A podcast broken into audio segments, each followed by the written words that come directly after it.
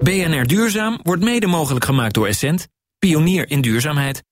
BNR Nieuwsradio. BNR Pro met nu duurzaam. Mark Beekhuis. Door vuile afwasmiddelen komen er grote hoeveelheden zware chemicaliën in het riool. Maar dat hoeft niet meer, want er is nu ook een volledig schoon schoonmaakmiddel ontwikkeld.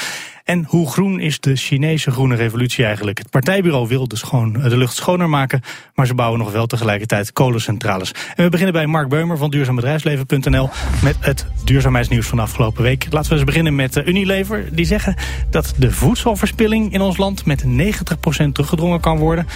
Hoe, hoe, hoe kan dat? Hoe kan dat?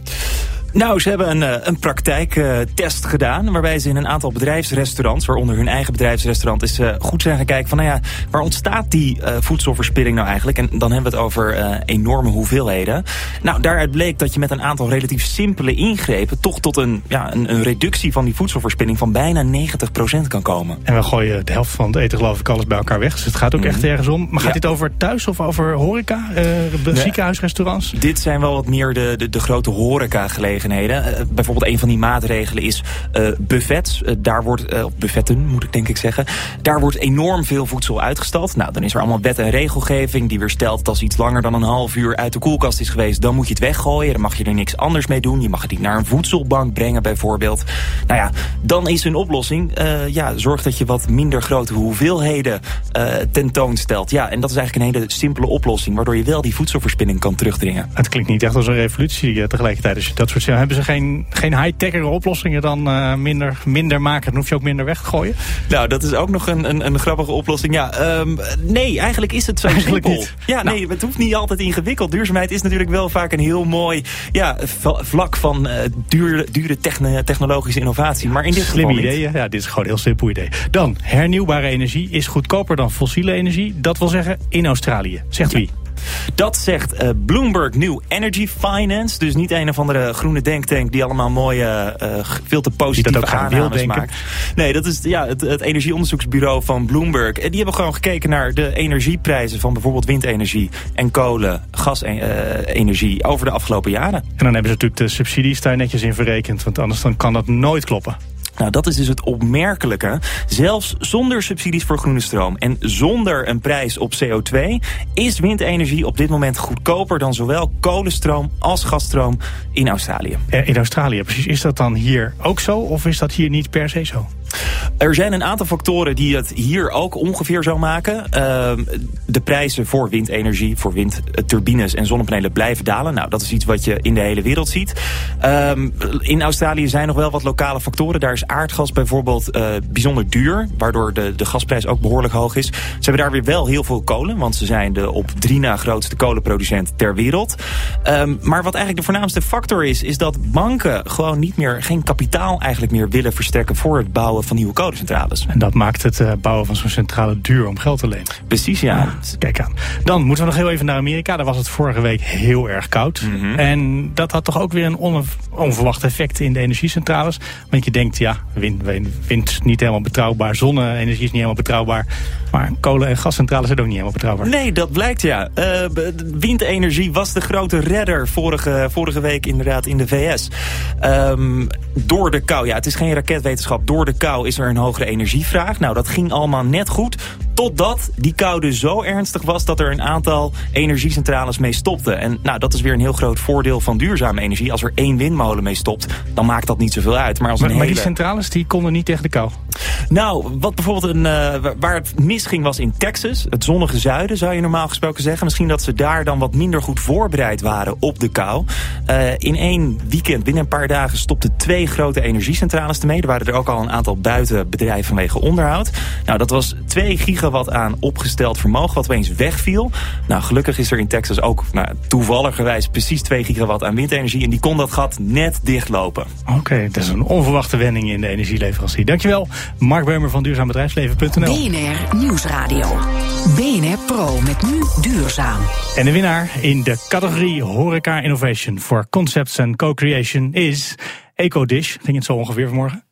Ja, bijna wel. Dankjewel. Ja. Uh, mooi dat ik hier mag zijn, Mark. Uh, Marcel in het veld, oprichter, eigenaar van EcoDish. Jullie hebben een innovatieprijs gewonnen vandaag voor een afwasmiddel. En dat klinkt zo huiselijk. Wat was daar bijzonder aan? Nou, het is geen huishoudvaatwasmiddel. Hè. Het is een professioneel vaatwasmiddel. Wat met name wordt gebruikt in de horeca en de zorg en in instellingen. En van die, eh, vanuit die hoedanigheid is het heel erg op zijn plek op de Horecava. Uh, Horecava is de grootste horecabeurs van Nederland... Uh, die van 13 tot en met 16 januari en hier in Amsterdam ja, ja, wordt gehouden. Even, even het wasmiddel zelf, want jullie hebben daar die prijs gewonnen op die Horecava. Maar Klopt. Wat, is er, wat, wat doet jullie wasmiddel anders dan alle andere wasmiddelen? Nou, eigenlijk doet het iets heel anders. Uh, Ecodish is een hybride innovatie en maakt gebruik van micro-organismen. Het is met name een 100% milieuvriendelijk vaatwasmiddel. Wat ook nog eens veilig is voor mens, milieu en dier. Okay. Ehm, dus in die hoedanigheid anders dan alle middelen die er op, die, op dit moment worden gebruikt. Ik heb één woord onthouden, micro-organismen. Dan denk ik bacteriën, maar het kunnen ook misschien wel andere beestjes of plantjes nee, zijn. Nee, het is precies dat. Het, is bacteriën. exactly that, ja. Je spoelt wat bacteriën over de vuile borden heen. Ja, dus simplistisch gezegd is dat wel. En dan zitten wij dus, doen wij er wat stofjes in die helpen die bacteriën nog een klein beetje. En dan krijg je er schone vaat van. En die hebben jullie ontdekt of ontwikkeld? Waren die bacteriën eraf? Hebben jullie ze een beetje aangepast? Nee, nee, nee, nee. nee. Dat zijn 100% uit de natuur gewonnen micro-organismen. Als we hier eh, bij de studio, studio naar buiten lopen en we lopen naar een perkje toe, pakken hand grond, dan zitten gegarandeerd de micro-organismen die in ecodis zitten, zitten ook in dat product. Ja, uh, dus kunnen, we ze kennen, kunnen we ze kennen? Heten ze op de een of andere manier? Ze heten ook wat. Dat vertellen we nog niet aan iedereen, hè, welke, welke micro-organismen het zijn. Mij. Nee, ook niet aan jou. um, maar um, het zijn gewoon uh, micro-organismen die heel generiek zijn, uh, zeg maar, daarbij. En die, die liggen kennelijk hier buiten voor de oprapen. Onder andere. Straat, dat nog niemand daarmee bezig is. Nou, er zijn wel mensen mee bezig geweest. Maar het is de crux natuurlijk. Hè? De combinatie, die hybride technologie. De combinatie tussen de chemische eigenschappen die wij erin stoppen. Allemaal readily eh, biodegradable trouwens. En die micro-organismen die zorgen ervoor dat je een uitstekend reinigingseffect uh, uh, bereikt. Ja, want hoe ziet het eruit? Is het gewoon een vaatwasser zoals we die thuis of misschien uit, de, uit het restaurant al kennen? Lijkt het daar wel op? Nou, het gaat, het gaat eigenlijk in de professionele vaatwassers zoals je die in horeca en in zorg met name ziet. Zijn grote vaatwasmachines die binnen anderhalve minuut hun vaat schoon moeten hebben. Daarvoor zijn die producten die tot nu toe gebruikt werden ook zo agressief.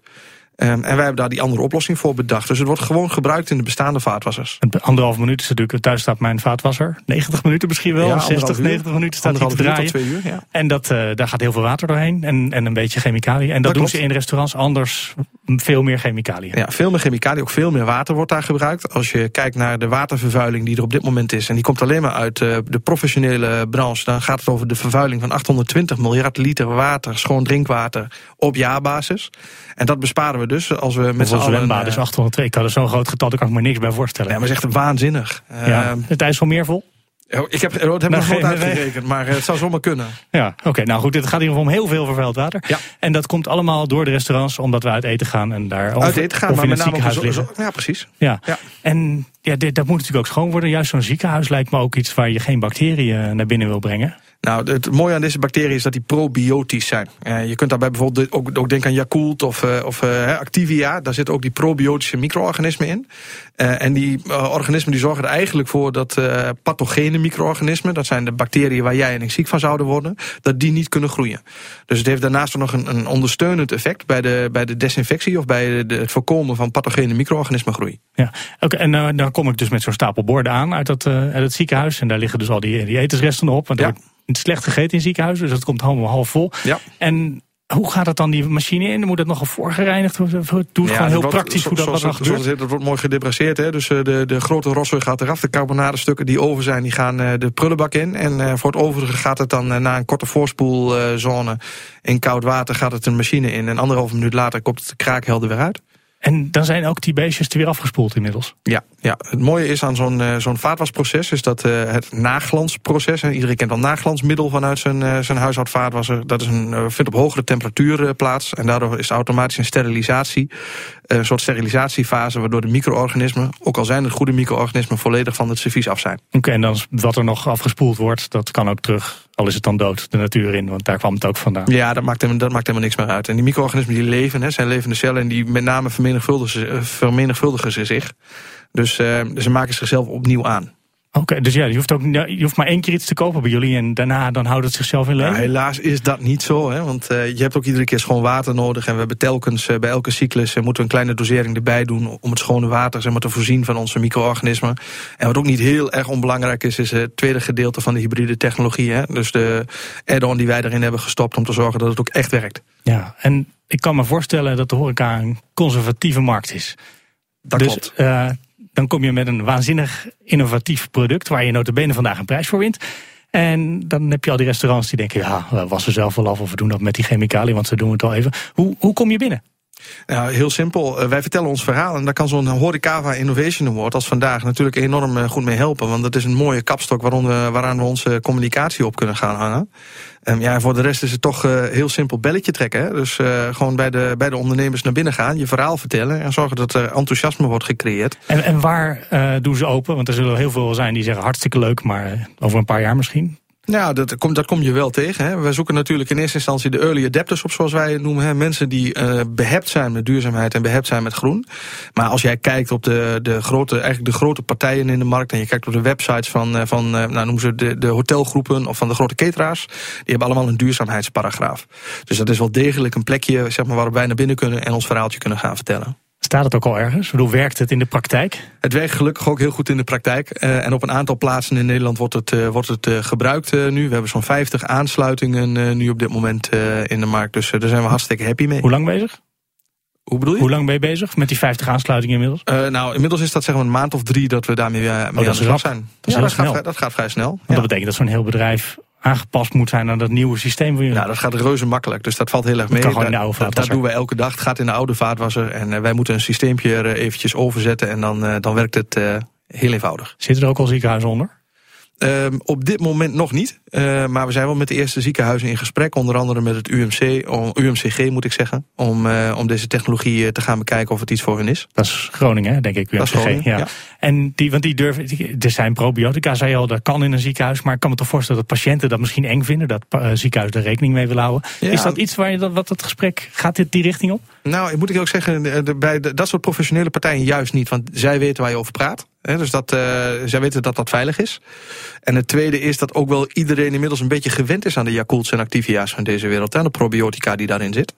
Dus um, het is niet meer zo helemaal zo eng zoals het, uh, zoals het uh, lijkt. Nee, jullie zitten in Twente zelf. En dan ga je nu naar Groningen. En de rest van de wereld? Ja, de rest van de wereld komt daar natuurlijk achteraan. Daar, achteraan, daar ja. gaan we hard ons best voor doen. Ja, nou is, maar is dat serieus een plan om nu hier over de grens te gaan en dan de rest van de wereld te veroveren? Ja, zeker. Je moet, je moet denken dat de technologie die tot nu toe werd gebruikt, die werd een jaar of 40, 50 geleden ontwikkeld. Daar is een jaar of 40, 50 over gedaan om dat zeg maar in de markt te zetten. En wij doen dit nu met EcoDish, wat een compleet ander concept is. Wij beginnen daar nu net mee. Um, en het zou natuurlijk gek zijn als jij de vervuiling van 820 miljard liter drinkwater kan voorkomen, dat je dat niet wereldwijd gaat doen. Dus uh, dat is uh, zeker uh, onze, onze doelstelling voor de komende jaren. De ambitie zit erin, dat is ja. heel mooi. Dank Marcel Intveld, oprichter en eigenaar van EcoDish. En zometeen in BNR Duurzaam, hoe groen is China? Want ze willen stoppen met, ze stoppen daar juist heel veel geld in duurzaamheid. Maar willen ze wel echt schoner worden? Of denken ze misschien toch meer in termen van groene dollars? BNR Nieuwsradio. Verstand van zaken. China investeert honderden miljarden euro's om lucht en water schoner te maken. En nergens ter wereld wordt de innovatie van schone auto's zo gestimuleerd als daar, als in China. En tegelijkertijd worden er ook de meeste kolencentrales gebouwd van de hele wereld. Dus hoe groen is de Chinese revolutie nou echt? Ga ik over praten met Taco van Zomeren, uh, hoogleraar duurzaamheid en innovatie aan de Beijing Normal University. En Mark Bermer is er ook nog bij. Ja, u komt heel veel op, uh, op die ministeries in China. U bent daar nou, kind aan huis, mag ik wel zeggen, om te adviseren. Um, waar zijn zij mee bezig als het gaat over duurzaamheid? Zij zijn bezig de industriële golf, goede golf die wij afgelopen 70, 80 jaar gehad hebben, te vervangen door de groene golf. En dat is te verwachten van China de komende 70, 80 jaar, dat in elke bedrijfstak, sector en bedrijven, dat dat allemaal groen moet gaan worden. Maar, maar wat, wat betekent dat? Want groen is natuurlijk een, dat is net als duurzaamheid, een hele vage containerterm. Ja, ja. Uh, dus uh, zijn ze over de volle breedte bezig? Of zeggen ze nou, we zijn vooral bezig met met een speciaal thema? Ze zijn op de volle breedte bezig. Wat je wel de afgelopen half jaar sterk in de belangstelling ziet staan, is, het, uh, is de smok in, in Beijing en andere grote steden.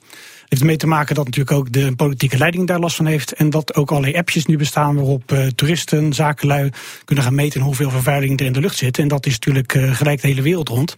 En dat vinden de Chinese leiders wat minder prettig. Dus dat is een thema wat er echt een beetje uitgelicht wordt om het imago wat op te gaan poetsen. Want ze willen de discussie daarover niet hebben, maar ze willen eigenlijk het probleem ook wel oplossen. Het probleem willen ze zeker oplossen. Uh, omdat zij natuurlijk ook zien, als wij die smok bekijken als toerist of als zakenmensen, denken: goh, de vervuiling hier, wat ziet het hier smerig uit. De Chinees denkt er iets anders over, die ziet die smok ook. En die denkt dan, goh, hier kan ik geld mee verdienen. En daar begint het voor de Chinees met de groene golf. Die zeggen, smok, dat is een hele mooie aanleiding om heel veel centjes te gaan verdienen. En dat gaat voor hele grote projecten gelden en voor hele kleine projecten die ook voor kleine ondernemers interessant zijn. En daar is ook heel veel geld voor uitgetrokken. Als ik maar zeg, een paar miljard toch, als ik me goed herinner. Ja, nog wel honderden miljarden. Honderden miljarden. Ja, als je dus kijkt- als je daar een klein stukje van kan krijgen, dat is de moeite. Dat is zeker de moeite. En er zijn de Chinese ondernemers mee bezig, er zijn buitenlandse ondernemers mee bezig, er zijn Nederlandse ondernemers mee bezig. Maar ik denk dat de Europeanen en Amerikanen best nog wel een schepje erbovenop kunnen zetten om daar eh, echt wat een grote deel in die eh, grote pot eh, mee te kunnen roeren. Ja, en dan zit u daar voor een adviesgesprek met de regering van eh, een regio of misschien wel op nationaal niveau. En dan zeggen ze, zeggen ze nou, wij vinden smok een heel belangrijk issue. Wat vragen ze in u? Wat hopen ze dat u kan bijdragen daar? Wij zijn met name in gesprek met de Chinese regering over het lange termijnplan en de strategische vernieuwing van hun economie. En dat eh, specificeert zich niet alleen met bepaalde sectoren, dat gaat ook over het overheidsbeleid dat ze daar moeten voeren. En wat ze met name interessant vinden is eh, ons eh, innovatieconcept dat wij daar aan de grondslag leggen. Dat we niet alleen maar de focus leggen op technologie, want zoals u weet, eh, technologie dat is echt eh, het eh, grote aandachtsveld van de meeste Chinezen. Elke technische gadget vinden ze prachtig. Maar waar ze veel meer aandacht aan moeten besteden, waar hun grote manco ligt, dat is aan de niet-technische kant van innovatie. En dan praat ik over omgaan met uh, andere culturen. Als ze export willen doen van hun groene producten naar Europa, dan moet je dus om kunnen gaan met de Europeaan. En dat is voor een Chinees net zo moeilijk als voor ons met een Chinees. Ja, nou, u zit een beetje tussen die culturen, dus u kan dat ja. misschien dan naar die brugfunctie hebben. Is dat het? Wij hebben inderdaad die brugfunctie. Het is nog sterker, wij hebben een boekje geschreven dat heet Green China. En dat is in 2012 uitgekomen. De Chinese regering heeft vervolgens gezegd van... Goh, leuk dat je zo'n boekje schrijft. Maar eigenlijk zou je een onderneming mee moeten oprichten. En dat zijn we nu aan het doen. Er komt een nieuwe onderneming die zich gaat bezighouden met uh, de transfer van groene technologie tussen China en Europa. En dat moet op wederzijdse basis zijn. Dus het gaat over trade, het gaat over mergers en acquisitions... en het gaat over het investeren in elkaar. En ik hoor steeds te praten over, net over Chinezen die geld aan het verdienen zijn. Interesseert ze dat klimaat of het milieu of de smok in essentie zelf? Of is het echt alleen maar dat ze daar kansen in zien, namelijk bankrekeningnummers? Nou, voor China is uh, Green China is Dollar Green. Dat is het motto van ons boek. En dat is ook het motto van de Chinezen, moet ik erbij zeggen. Wij zijn een beetje meer opgevoed met de geitenwolle sokken van 20, 30 jaar geleden. Dat verdwijnt inmiddels wel een beetje, dat moet ik onmiddellijk toegeven. Maar de Chinees die denkt gelijk aan geld te verdienen. Dus zoals de Chinees in elkaar zit. En ik vind dat eigenlijk een heel goed principe. De enige manier ja. om economie goed en snel U te kan daar goed aarden, wat dat betreft. Ik kan er goed aarden. En vandaar dat we ook uh, een goed gesprekspartner zijn op het hoogste niveau. Dat vinden de Chinezen prettig. Ja, en, maar ook op dit niveau. Want wij zijn hier in Europa natuurlijk. Wij vinden het prima als iemand er geld aan verdient. Maar het gaat om het idealisme, hè? toch? Ja, maar daar. Ik chargeer idealisme... ons ook een beetje, zoals wij de Chinezen natuurlijk ook een beetje aan de andere kant uh, of niet? Ja, maar idealisme hebben de Chinezen natuurlijk uh, heel lang gehad. Uh, 30, 40 jaar geleden. Dat is vervangen ja, slechte door ervaringen mee. Ten dele slechte ervaringen, maar ook best wel goede ervaringen. En die proberen ze dat natuurlijk om te zetten naar een, een kapitalistisch systeem, naar Chinese aard. En dat is de groene golf en verdienen met geld. En daarmee tegelijkertijd, want dat mag natuurlijk niet vergeten worden, dan ook inderdaad ervoor zorgen dat fijnstof verdwijnt en de rivieren schoner worden. En dat de lucht inderdaad in te ademen valt. Ja, en er zijn in, uh, we zeiden al van die apps, en er is heel veel discussie over, uh, over de luchtverontreiniging daar. Milieubelangenorganisaties op de een of andere manier lijken in China wel veel ruimte te hebben. Zeker als je het vergelijkt met allerlei andere politieke projecten. Ja, maar de Chinese regering heeft ook in de gaten. Als je die tegen gaat spreken, dan ontploft natuurlijk het internet. Dus ze hebben heel goed in de gaten, als je in gesprek gaat met tien mannen en vrouwen, dan uh, leidt, kan je dat veel, veel betere banen leiden dan als je daar tegenin gaat. Dus dat zijn ook de lessen die ze inmiddels hebben geleerd, hoe je moet omgaan met dat soort groepen. En inderdaad, die groepen zijn pas uh, sinds enkele jaren zijn die in opkomst en ook met hun invloed op de Chinese regering. Maar de Chinezen pakken het altijd heel slim aan. Die hebben best in de gaten dat je er niet uh, al te veel tegenin moet gaan, maar gewoon meegaan met de stroom en kijken wat je ervan aan, aan hebt. Ja, Mark Bemer? Denkt iedereen in het partijbureau in, in Beijing daar zo over? Of, of zijn er toch wel weer verschillende stromingen ook in? Daar zijn, uh, iedereen denkt dat China centralistisch wordt geleid. Nou, ten dele is dat zo. Maar binnen de regering is er ook altijd zijn er fracties. Binnen de communistische partij zijn er ook fracties die er zijn. En die hebben al heel vaak hebben die tegenstelde meningen over allerlei zaken. Dus er zijn best wel fracties die heel graag met groen aan de gang willen gaan. Maar er zijn ook een aantal mensen bij die dat uit parlement absoluut niet willen. En daar komt ook een soort consensus uit, maar dan op Chinese manier, dat men toch nu gekozen heeft om die groene golf uh, goed beet te pakken. En uh, de milieuproblemen die men heeft en de sociale ongelijkheid om die aan te pakken. Is het een soort Chinese versie van polderen? Ja, maar ik vind dat Chinese polder bevalt mij beter. Ja, en dat, dat uh, idee had ik al. Goed zo. Nou, dan nou, gaan we eens even over, over het Europese polderen. Want we hebben natuurlijk met China vanuit Europa het laatste jaar heel veel over zonnepanelen gesproken. En, ja. dat, ja, dat, in Europa hebben we een beetje het idee dat we die strijd misschien wel uh, nou, gewonnen hebben. Of dat we weer terug zijn bij dat er een soort balans is. Aan de andere kant, onze, de meeste fabrieken zijn toch volgens mij in Europa dicht gegaan. Hè, de zonnepanelenfabrieken. Uh, dus het is eigenlijk alleen maar duurder geworden nu we een importheffing al hebben gedaan. Hoe kijken ze in China aan tegen hoe wij daar tegenaan kijken? Nou ja, zij weten precies hoe het marktkapitalisme functioneert. En uh, het probleem wat we met die zonnepanelen hebben gehad, is dat uh, er zijn weliswaar best wel wat subsidies op die Chinese zonnepanelen geweest. Maar wij subsidiëren de, de wind- en de zonne-energie ook, maar op een hele andere manier. Maar het eigenlijk sprake is gegaan in de Europese kant, dat is dat die Duitse bedrijven failliet zijn gegaan. Dat heeft met name mee te maken dat die schaalgrootte te klein was in de Duitse bedrijven. Die waren zeer innovatief, maar hun schaalgrootte was te klein. En de consument wil gewoon een goede paneel tegen een lage prijs kopen. En dat hadden de Chinezen in aanbieding. Ja, en nou ja, en gaven er daar ook nog subsidie bij, toch? Of hebben we dat helemaal verkeerd begrepen? Ja, maar ik denk dat die subsidiepotten die zijn anders en die komen toch een beetje op hetzelfde niveau uit. Dus ik ben daar, dat is niet het argument. Nee. Zijn we daar nu eigenlijk vanaf, dat gesubsidiëren in China? Dan nee, kunnen hoor. we nu weer. Nee hoor. Nee, nee, nee, nee dat, gaat, uh, dat gaat nog vrolijk door. Want uh, vorige week heeft de Chinese regering aangekondigd dat zij uh, de zonnecellenfabrikanten weer flink onder de arm willen nemen. Niet allemaal, maar de beste in, in klas. En die moeten ervoor zorgen dat de zonnepanelen van China weer wereldwijd verkocht gaan worden. En ze hebben twee emerging markets uh, geïdentificeerd. En dat is uh, Japan en Australië. Oké, okay, niet Europa als emerging market. Dat, is dat, toch, dat zal wel weer van. Maar dat betekent wel, als u het zo zegt, dat er weer allerlei handelsoorlogen op uitbreken staan. Ja, ik heb een, een boekpresentatie vorig jaar gehad in, in China over dat boek Green China. En daar zat iemand in de zaal van de Europese Commissie. En die zei tegen mij: Je hebt helemaal ongelijk. Wij hebben de slag gewonnen. Ik heb tegen die meneer gezegd: Ik zie het toch anders. Heeft misschien veldslag gewonnen, maar niet de oorlog. Wanneer weten we of u gelijk heeft? Dat, is natuurlijk, dat zal dan dit jaar waarschijnlijk worden. Nou, moeten kijken hoe dit dit jaar al gaat. Het, de, de exporten nemen alweer toe van de Chinese zonnepanelen. En in China zelf wil men ook veel zonnepanelen gaan neerzetten... omdat ze een doelstelling op het gebied van duurzaamheid nog niet helemaal hebben gehaald. Dus ook in China komen er heel veel zonneparken en heel veel windmolenparken erbij. Dus dat is wel de interne markt, waar iedereen erop te hameren... dat China een interne markt moet hebben. En de exportmarkt, die wordt flink gestimuleerd. Ja, Mark, gaan we daar het komend jaar, denk jij, uh, nog uh, veel last van krijgen vanuit China? Of is hier alles zo weg dat we daar geen last meer van hebben? Nou, als je het echt puur over zonnepanelen hebt, dan lijken we met de huidige technologie een beetje op de bodem van de, ja, zeg maar van, de, van de prijs te zitten.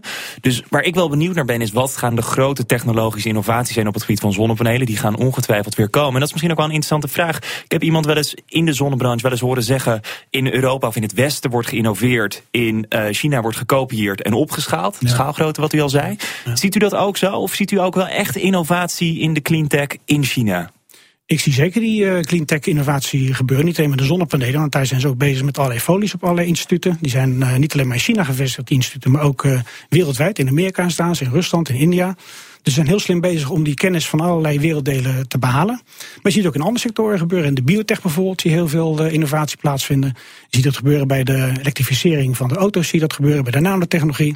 Nou, ik kan om half uur doorgaan, maar zoveel tijd hebben we niet. Nee, nee, Elke nog, we zijn helemaal door de tijd heen. Maar ik wil nog één vraag stellen, want u spreekt ongetwijfeld heel goed Chinees. Wat Nee. is het Chinees voor duurzaamheid? Geen idee. Geen idee? ben- nee, Zou, is, er een, is daar wel een woord voor? Kennen ze dat begrip Nou, zoals wij het kennen? Ik maak een grapje. Mijn vrouw is uh, Chinees en dat is altijd mijn geheime wapen. Dus als er Chinees wordt gevraagd, dan moet ik het haar vragen. Nou, dan gaan we haar van de week nog even bellen. Zo heel graag dat, dat, Tijdens de uitzending dan.